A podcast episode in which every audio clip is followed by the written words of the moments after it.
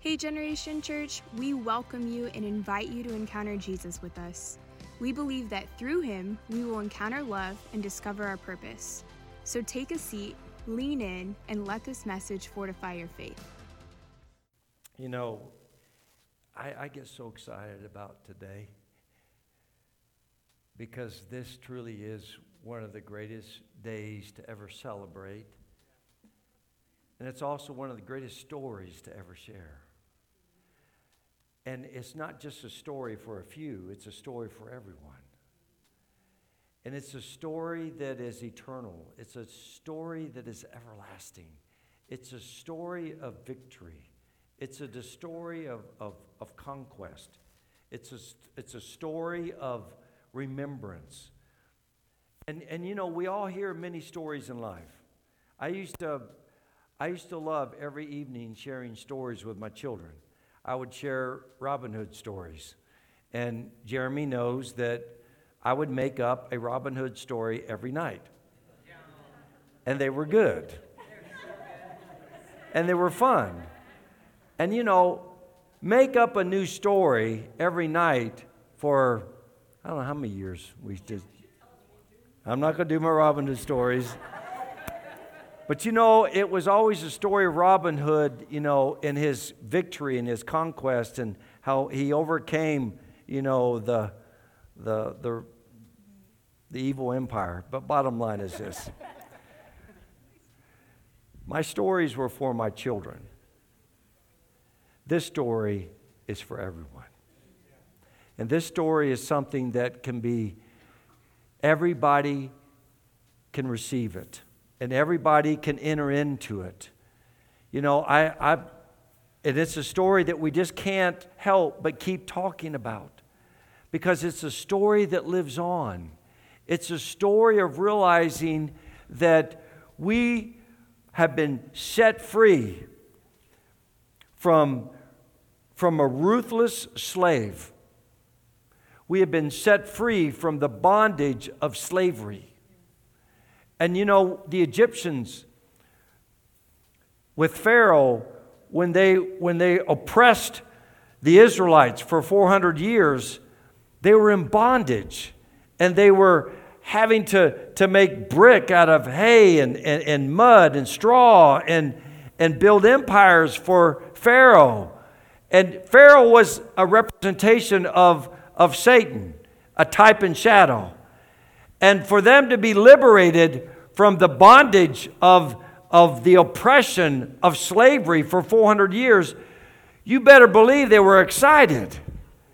And, and being set free from something when you've been held down by something is so liberating to the heart. We have all been set free. Everybody at different levels, we've all been set free from the struggles of the impact of the evil one that had a hold on our lives. So I want to share with you the greatest story ever told. And this story is one that's for you and it's for me. So Luke twenty-four, turn there, verses one through twelve. But on the first day of the week, at early dawn, they came to the tomb bringing spices which they had prepared. And they found the stone rolled away from the tomb. But when they entered, they did not find the body of the Lord Jesus. While they were perplexed about this, behold, two men suddenly stood there near, near them in dazzling clothing. And as the women were terrified and bowed their faces to the ground, the men said to them, "Why do you seek the living? Why do you seek the living one among the dead? He is not here. He is risen. And remember how he spoke to you while he was still in Galilee, saying that the Son of Man must be delivered into the hands of sinful men, be crucified, and on the third day rise again." And they remembered his words, and they returned from the tomb and reported all these things to the eleven. And to all the rest. Now they were Mary Magdalene and Joanna and Mary the mother of James. Also the other women with them were telling these things to the apostles. Verse eleven, but these words appeared to them as nonsense. Think about that. Nonsense. And they would not believe them. But Peter got up and ran to the tomb, stooping and looking in. He saw the linen wrappings only, and he went away to his home, marveling at what just happened. Well, what just happened was a glorious victory of our Savior. He suffered the greatest agony of any man could ever suffer. He was marred and beaten beyond recognition. He was nailed to the cross by three nails. And he suffered, he died, and shed his blood on the cross for us. He was buried, and he went and experienced death himself for you. And in that, before he rose from the grave, he did one last thing. He victoriously defeated the evil one. He defeated death, hell, and the grave. He was raised by the power of the Holy Spirit and was seated at the right hand of the Father.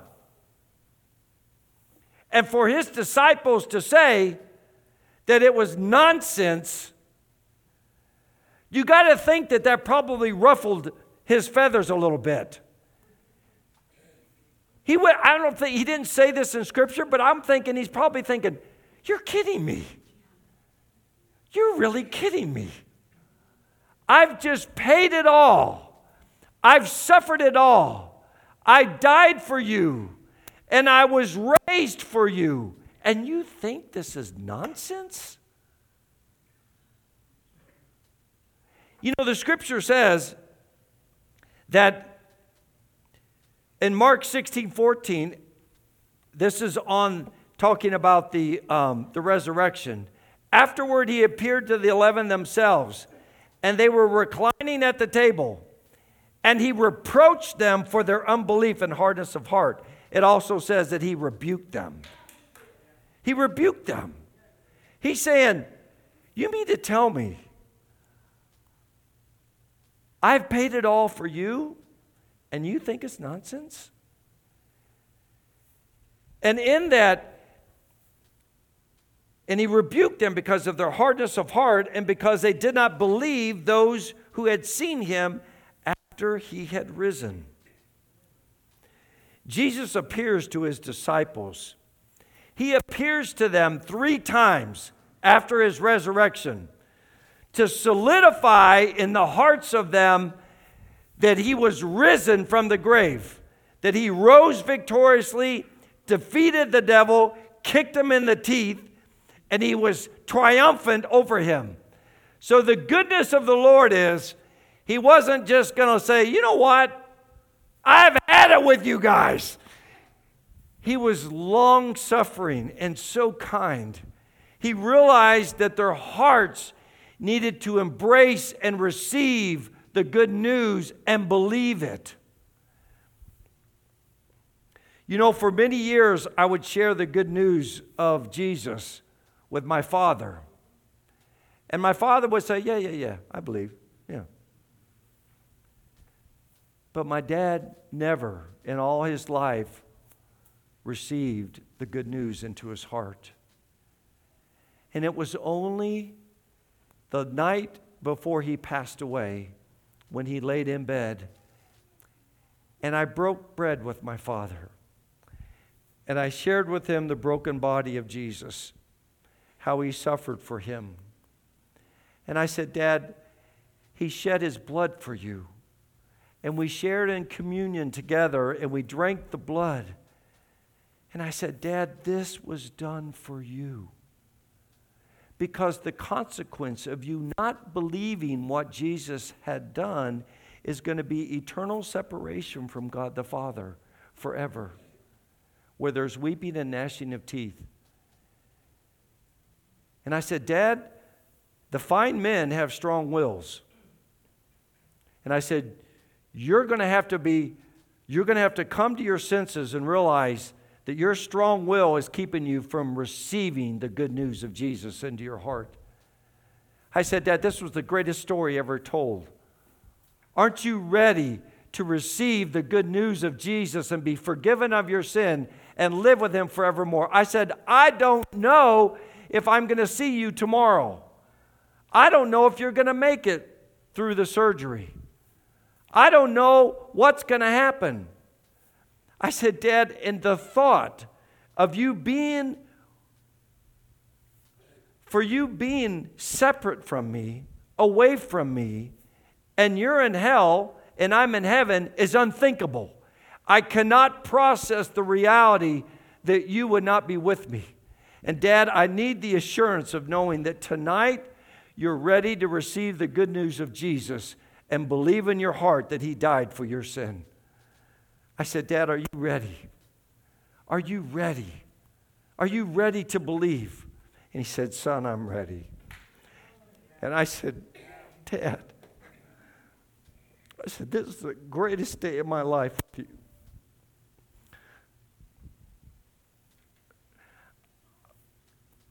And I was able to lead my dad in a sinner's prayer. And then he looked at me and he said, you know, son, would you please pray for me that Jesus goes with me into that room, that hospital room, surgery room? And I said, Dad, I'll be honored to. And I'm glad and I'm so grateful to the Lord Jesus for being long-suffering for my dad. He did not give up on my dad. eighty-one years, he did not give up on him until he finally surrendered his knee to Jesus. So aren't you glad that the Lord didn't give up on the disciples? Aren't you glad that the Lord didn't give up on you? Aren't you glad that the Lord waited for you to realize that you've made a mess, a big mess, and that you're tired of your mess, and finally you're ready to surrender your heart to Jesus?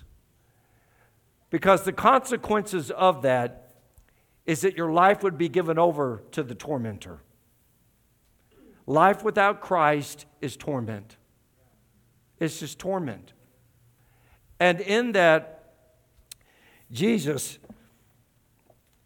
met them three times after his resurrection to basically drill down the reality of the good news of the gospel of what he just did.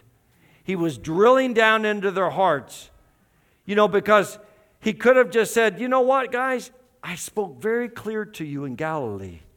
I said to you, I was going to be suffer in the hands of sinful man.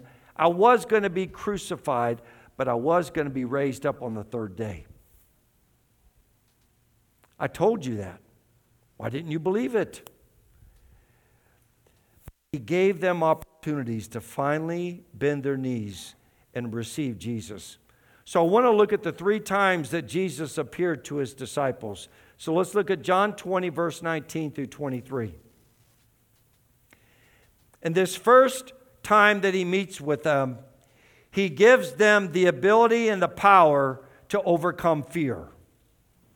Because fear paralyzes, fear will torment you, fear will, will try to derail you, fear will try to say that it's over with, you've done too much, you can't be saved, you've sinned too much, you've given up.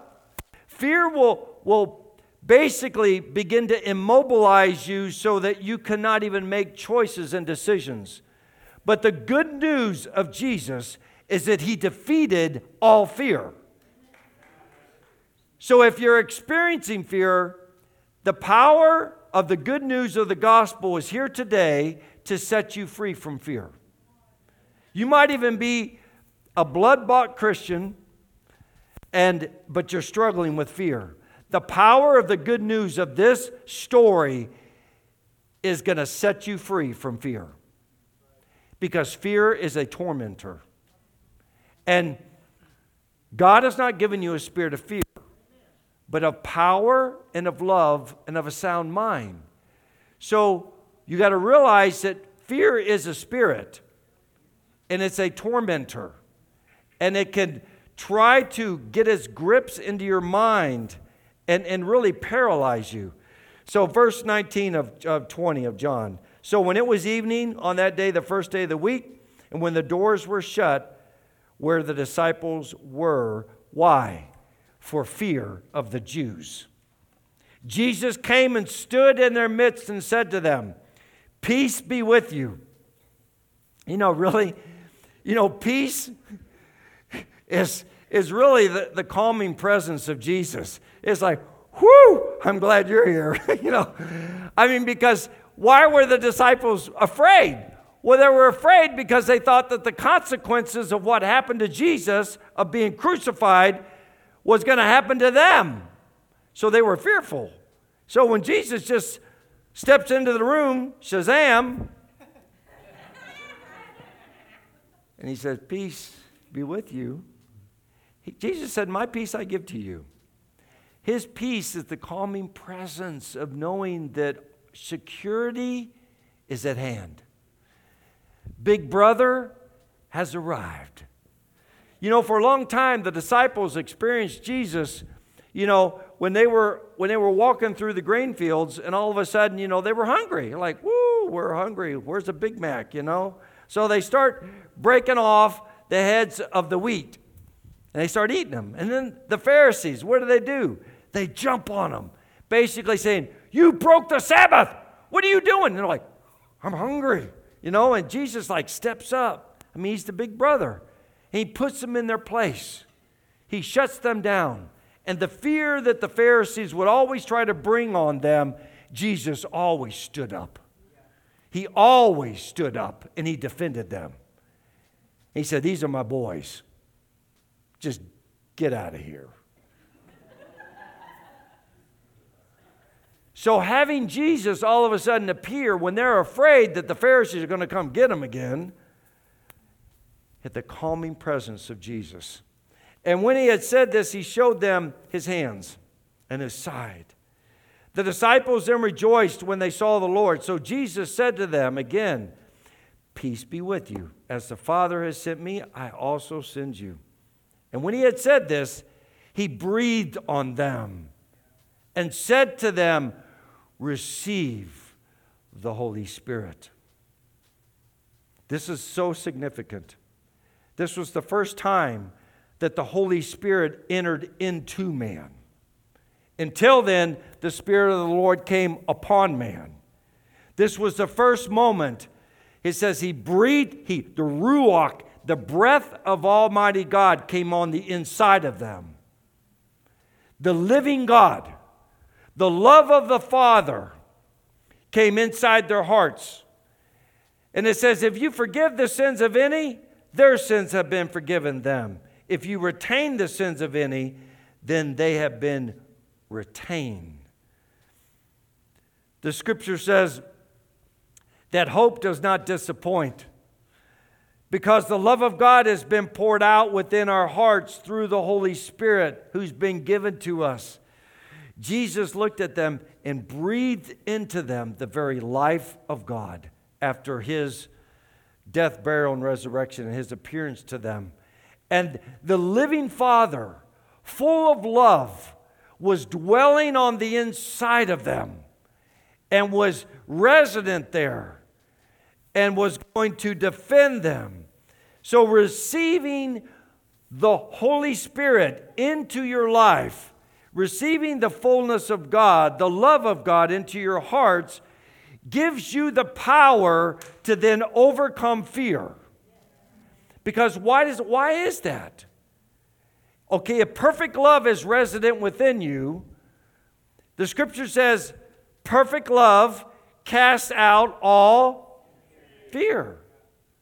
So all of a sudden, they had the love of God on the inside of them, and so they were able to stand in the fullness of that love. It's like the love being wrapped around them, giving them a big old hug and telling them, you know what? It's going to be okay. And so in that, the first thing that Christ did after his death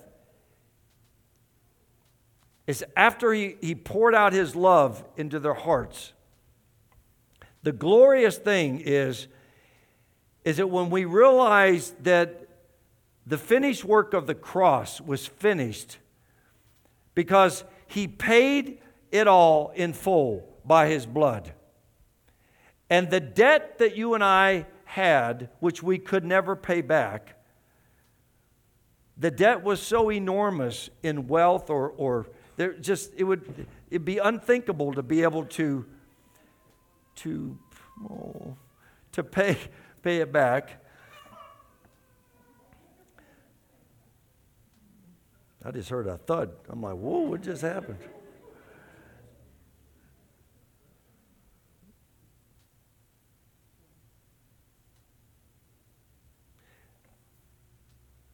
But there was one last thing he needed to do after he shed his blood.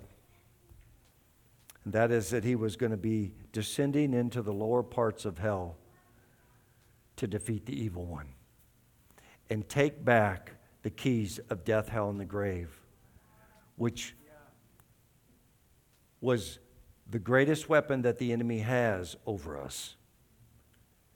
And that is fear. Fear of death. And he kicked him in the teeth. He stripped him of all his power. And he paraded him around in front of all of his cronies. He was a defeated foe. So the very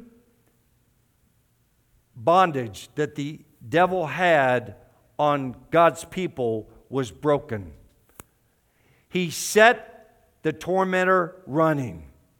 Because no longer now will fear, the fear of death, the fear of the unknown, the fear of not having enough, the fear of being lonely, the fear of consequences, the fear of, of what's going to happen in my life, the fear of getting sick, the fear of getting COVID, all of these fears that are so rampant in life, Jesus defeated every fear.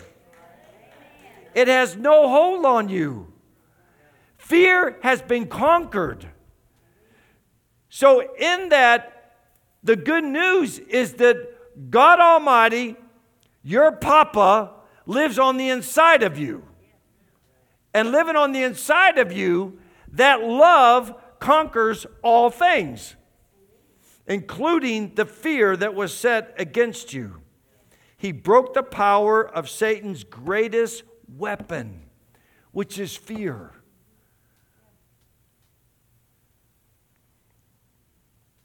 Colossians two fifteen says that Jesus made a public spectacle of all the powers and principalities of darkness, stripping away every weapon and all their spiritual authority to accuse us.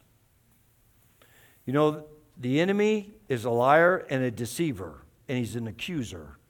And he will accuse you continually of your past so that you can't live in your future. He will continually tell you, you know what, you're still, you know you're still a druggie. You're still an addict. You know you're still that kind of person. He'll remind you of all those things.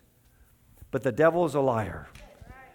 And the blood of the Lamb has triumphed over the evil one so that you don't have to walk in bondage to fear anymore. So I got good news for you. If even in this last week, if you have experienced fear, the good news of this story I'm sharing right now is that you can be free of all fear. It is no longer going to torment your mind. It is no longer going to have a hold on you.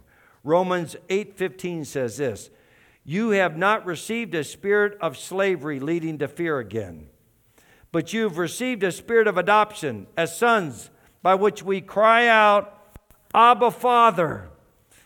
I think that is the most incredible statement in the Word, that we have the privilege of calling God Almighty Papa. Abba, Father means daddy.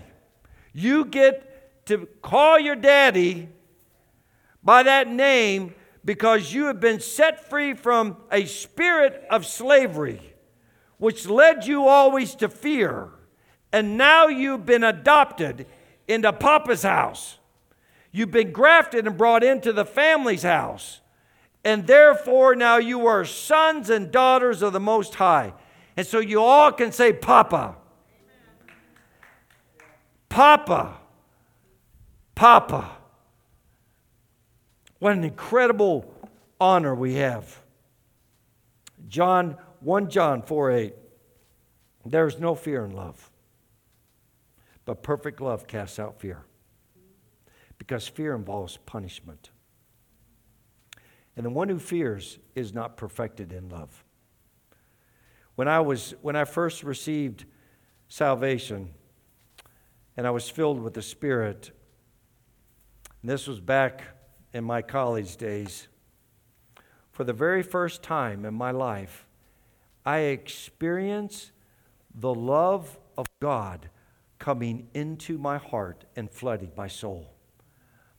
I struggled so much with insecurities and the fear of man and the fear of what other people thought of me and the fear of consequences and the fear of harm. And I was bound up in fear. And in that, when the love of God invaded my heart and I received Him into my life as my Lord and Savior, the first evident fruit of my walk with God is that I was not bound by fear anymore. I could experience the love of God inside my heart for the very first time, and therefore I did not feel like I was a prisoner to fear anymore. And I had the ability through His name to tell the evil one where to go when fear tried to encroach back upon me. It did not have any place in me. But the Father's deep love flooded my heart, and there was such an intimacy, a love relationship with Him, that I would just sit. I wake up every morning and have my cup of coffee, and I, I can remember hours just sitting there, not even saying a word, just allowing His love to be poured into my heart. And just, it was transforming me on the inside. And you know what? When you have the love of Papa on the inside, you're not intimidated by other people. You know, it's kind of like, I used to get intimidated. You know, I'd be fearful, like, ooh, ooh, you look, you look scary. You know, I would, I would be like, you know, but when, when, when love flooded my heart, I was like, you're not that bad looking. And, and and I don't have to worry that you're going to try to put me down or, you know, make me look bad, or because I'm confident in who I am. I'm confident in love. And love needs to be welcomed and received into your heart. It has to be kind of like a cool drink. You just receive it, the love of your Father. You know, I, I have to tell you something. I mean, Jeremy can tell you. I, well, he's not even here, but I. He ran away. So, but, but the thing is, is that I love to hug my kids. I want to wrap my arms around them and give them a big hug. I don't care how old they are. You know, when you're all, once you're, you're always a parent, you know. But you know, I still want to chew off their ears, you know, because, because I just, I love my children.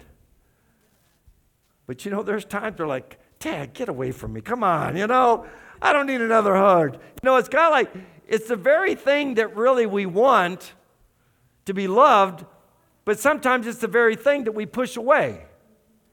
Because love represents a lot of crazy things.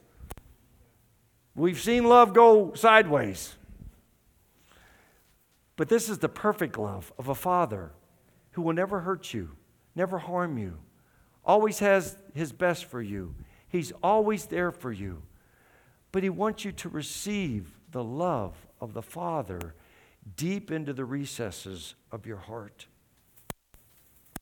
Number two, He met them again a second time to drill down a little deeper that they might fully believe that He really did just rise from the grave. Because you got to understand now, it was a progression of them believing. And see, believing in the finished work of the cross is so important. Believing not, oh yeah, that's just a nice story. No, it's believing it in that you surrender your heart and you receive the good news into your life, that it transforms you. You can hear this story. I wonder how many people hear this Easter story, the good news. Yeah, I've heard this. Yeah, I've heard it a lot. Has your life been transformed and changed, though, by it? Have, do you believe it? Because your belief is what is hinging on you being saved. Do you believe this? And Jesus again in John twenty, twenty-four says this. Thomas wasn't there the first time. He was like, you know, I don't know where he was. But Thomas, one of the twelve called Didymus, was not with them when Jesus came. So the other disciples were saying to him, we've seen the Lord. What did Thomas say? Well, I doubt that. But he said to them, unless I see his hands, the imprint of the nails, and put my finger into that hole, and I put my hand on his side, I'm not going to believe. Just like Jesus was overhearing every single word Thomas said. And then what happens? Eight days later, his disciples were again in a room, and Thomas was with them this time. And so he shows up, Jesus. And he says, Thomas, come here. Come here. Come here. Reach your finger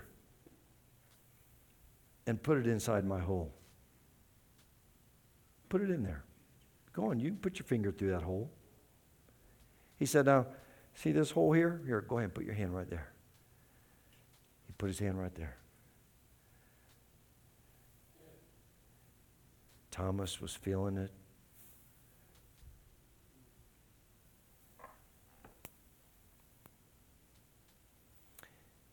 He says, do not be unbelieving anymore, Thomas. Don't be unbelieving anymore, but be believing. And Thomas answered and said to him, my Lord, my God. Jesus said to him, because you have seen me, you have believed. Blessed are they who did not see me, did not put their fingers in my hole in my hand, did not put their fingers in my side. But blessed are they who did not see, yet believed. But believed. This is the greatest story ever told. Do you believe? Do you believe in this moment of what Jesus has done for you? I mean, Luke twenty-four, in verse thirty-seven, it says, they were startled and frightened because they thought they were seeing a spirit when Jesus showed up. This can't be Jesus. It's a spirit. And Jesus is so, I mean, almost, I'm sure he was like, this is getting comical. You know? This is really getting comical.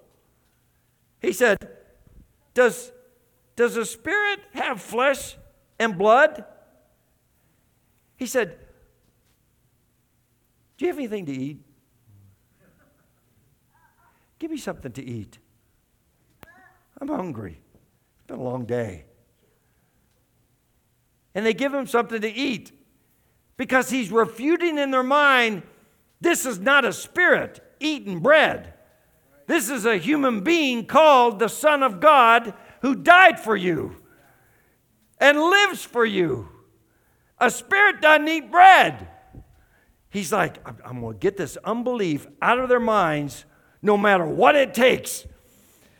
So he keeps drilling down. I really did die, guys, and I've risen for you. I've died for you. They're starting to get it, I think. It's starting to kind of make sense. Well, he needed to see him a third time, visit a third time to bring it home. He really needed to bring it home. So what does he do? He says, I know what I'll do. I'm going to go back in their backyard where the boys used to live, and that's where I'm going to really fully reveal myself to them. So he meets them in Galilee, the hometown boys. So in that, in this last time he meets with them, he basically overcomes every obstacle in their mind of believing the good news of the gospel by showing them that all things are possible to them who believe. All things are possible. John twenty-one, verses one through eleven. twenty-one, verses one through eleven. And after these things, Jesus manifested himself again to the disciples at the Sea of Tiberias, which is the Sea of Galilee. And he manifested himself in this way. Simon Peter and Thomas, called Didymus, and Nathanael of Cana in Galilee, and the sons of Zebedee, and the two others of his disciples were together. Simon Peter said to them, "I'm going fishing." Do you know when things don't go your way, you go fishing? I'm going to tell you that because I'm a fisherman. Luke, when it's a bad day, what do you do? You go fishing. That's right. You go fishing. And what Peter is doing basically, he's still not bought in to believe that his God had died on the cross and rose from the grave. He's still wondering, is this really true? Well, I'm going to go fishing. And Jesus is so kind. I am so grateful that the Lord never gave up on me. I'm so grateful that the Lord has never given up on you. And even in your sin, he has not given up on you. In that while you were yet sinners, while you were sinning last week, Christ died for you on the cross. He died for you even while you were a sinner. So he says, "I'm going fishing." And the other one said, "We'll come with you. We'll come with you." I hear you, Peter. This is a rough story to believe. So they went out and got into the boat, and that night they caught nothing. I wonder why. I wonder if Jesus thought, you know what? I'm just going to let them fish all night and not catch anything because I don't want them to go back to their old ways. I don't want them to go back and think they can make a living off fishing when they're to be fishers of men. But when the day was now breaking, Jesus stood on the beach, yet the disciples did not know that it was Jesus. I mean, that's, you got to think about it. Their mind is going so far away from, from what Jesus just done that they don't even recognize him. That's how we can go back into our old ways, thinking, you know what? I don't want to live this life for Christ. I was better flipping burgers and drinking Coke. Yeah, right. So he said, Jesus, so Jesus said to them, "Children, you do not have, do you not have any fish? Do you? Really?" They answered him, "No." And he said to them, "Cast the net on the right-hand side of the boat and you'll find a catch." So they cast, and then they were able to haul it in because of the great number of fish. Therefore, that disciple whom Jesus loved said to Peter, "It is the Lord." Well, by golly, he's here again. It is him. And he puts on his outer garment. He jumps in the water. He throws himself into the sea. But the other disciples came in in the little boat behind him, and for they were not far from the land, about a hundred yards away, dragging the net full of fish. They get to the shore. I'm sure he says, "Hey, good seeing you, boys." So when they got out on the land, they said they saw a charcoal fire already laid and, and, and fish placed on it and bread.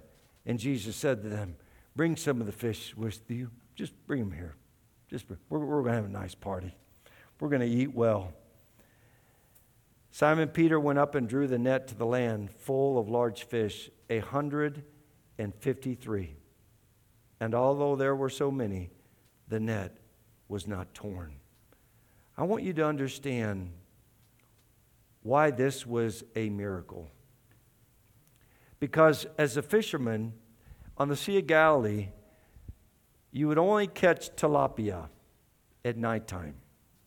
And what they would have, they'd have lights on the ends of the boat. and the lights would be over the bow, and these lanterns would draw the bugs, which would then draw the tilapia to the surface, and they would throw the nets out. They would catch the fish at night.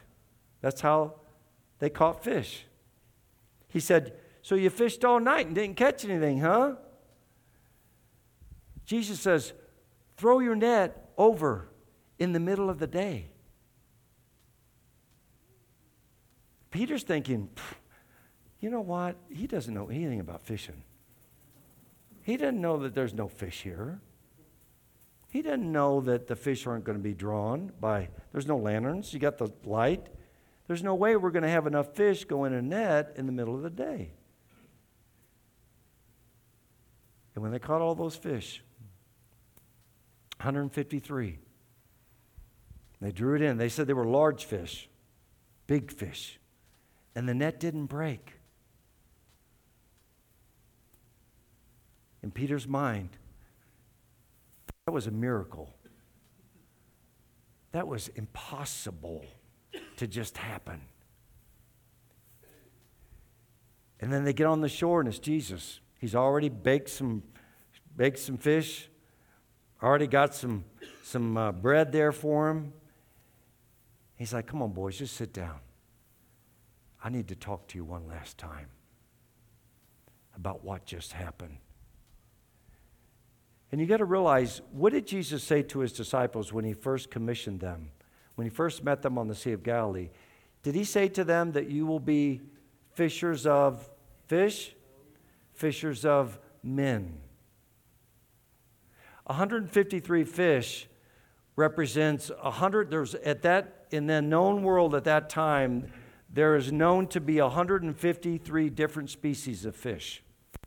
When you read something in the Scripture that is very specific, like one hundred fifty-three. You got to realize it's been put in there for a reason. Because, you know, a, a fisherman will tell a big story. How many fish did you catch? I don't know, I caught a hundred. But but John is being very specific in writing this, saying there was one hundred fifty-three fish. Why? Because you're to be a fisher of men, and you're going to go into the worlds where one hundred fifty-three Uh, species of fish represent all of humanity. And the good news of the gospel is going to go forth through you because you are fisher of men, and we're going to see all nations come unto the Lord, even the big fish. Kings and queens of all nations and nationalities. You're going to be a fisher of men. And so in that, they caught all these fish, and they're on the seashore. And finally, they solidify. Into Jesus solidifies the good news of his death, burial, and resurrection, and that it is a fact, it is eternal, and it is forever. It is something that has been completed and finished. You don't have to work up now your own salvation. The Scripture says, no one is good, not one. No good people make it into heaven. No one is good, because the per, the predicament is this. There's a problem for humanity, and the problem is this, that all have sinned and fallen short of the glory of God. Why have we all have sinned? It's because of Adam first sinned. In the first sin with Adam, when he fell and sinned against God, it says all men sinned. It was kind of like the bubonic plague went to everybody. So in Adam's fall, all sinned. So the condition, the problem is this. Humanity, every single person has sinned. And the predicament is that the wages of sin is death.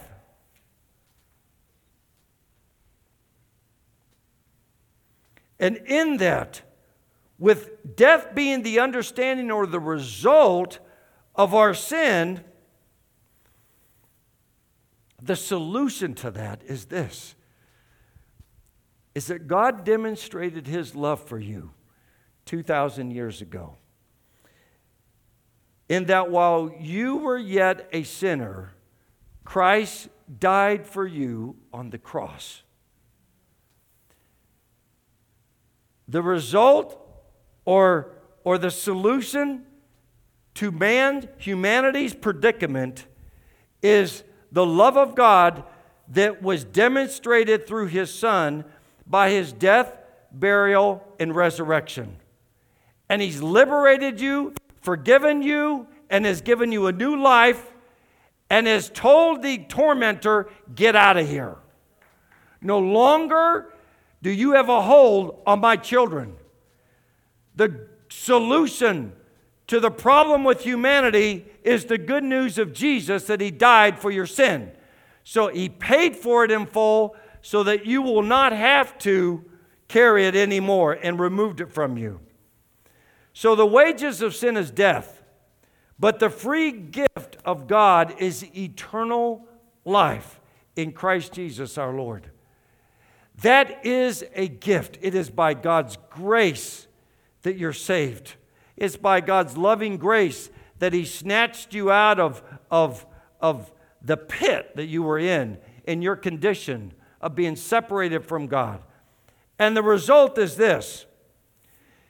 Romans ten nine says, if you confess with your mouth Jesus as Lord and believe in your heart that God raised Him from the dead, Scripture says you will be saved.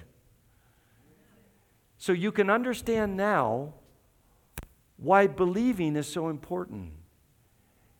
Because believing in His resurrection, believing that He rose from the grave for you, is so imperative. Why?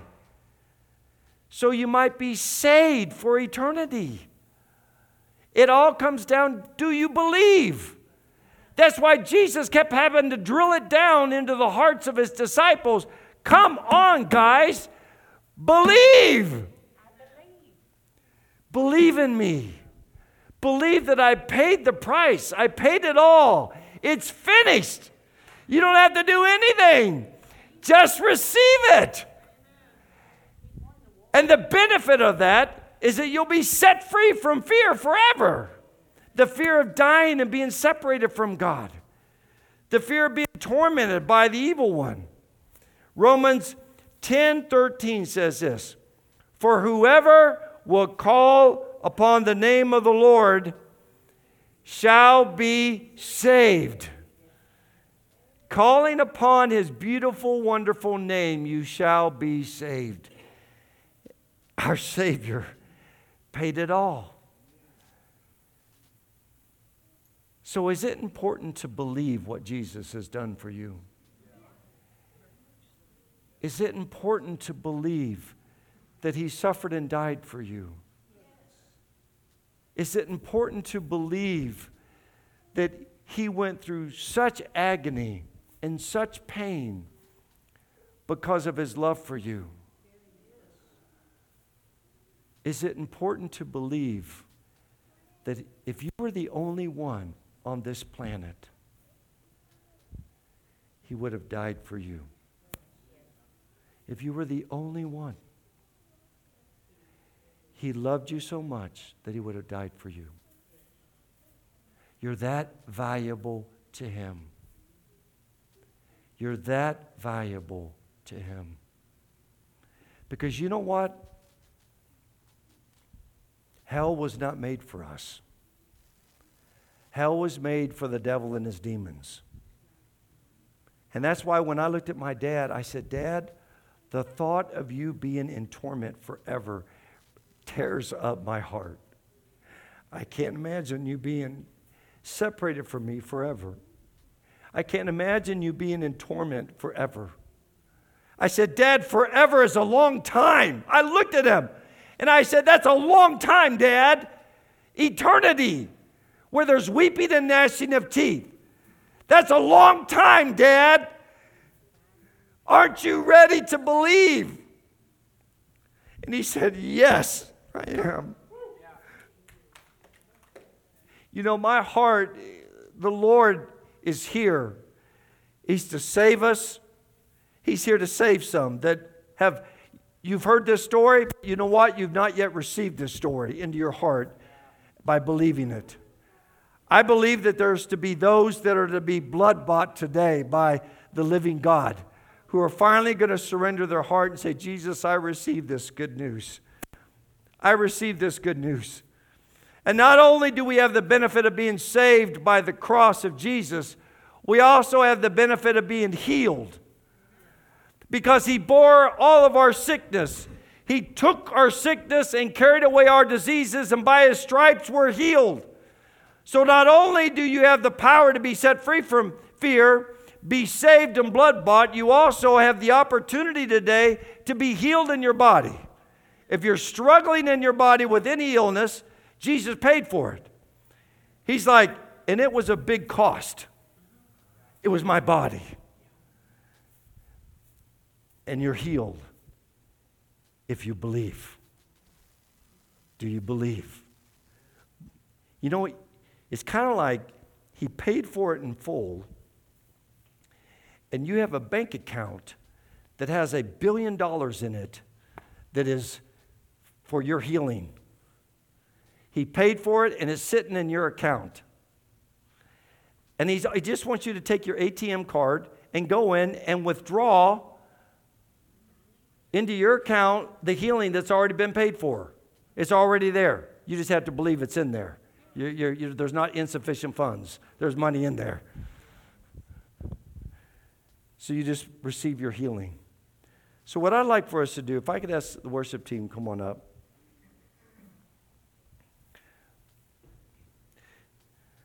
I have some really good news today. And the good news is this. Jesus has paid your debt in full. And what was your debt? Sin. And he paid for it in full with his blood.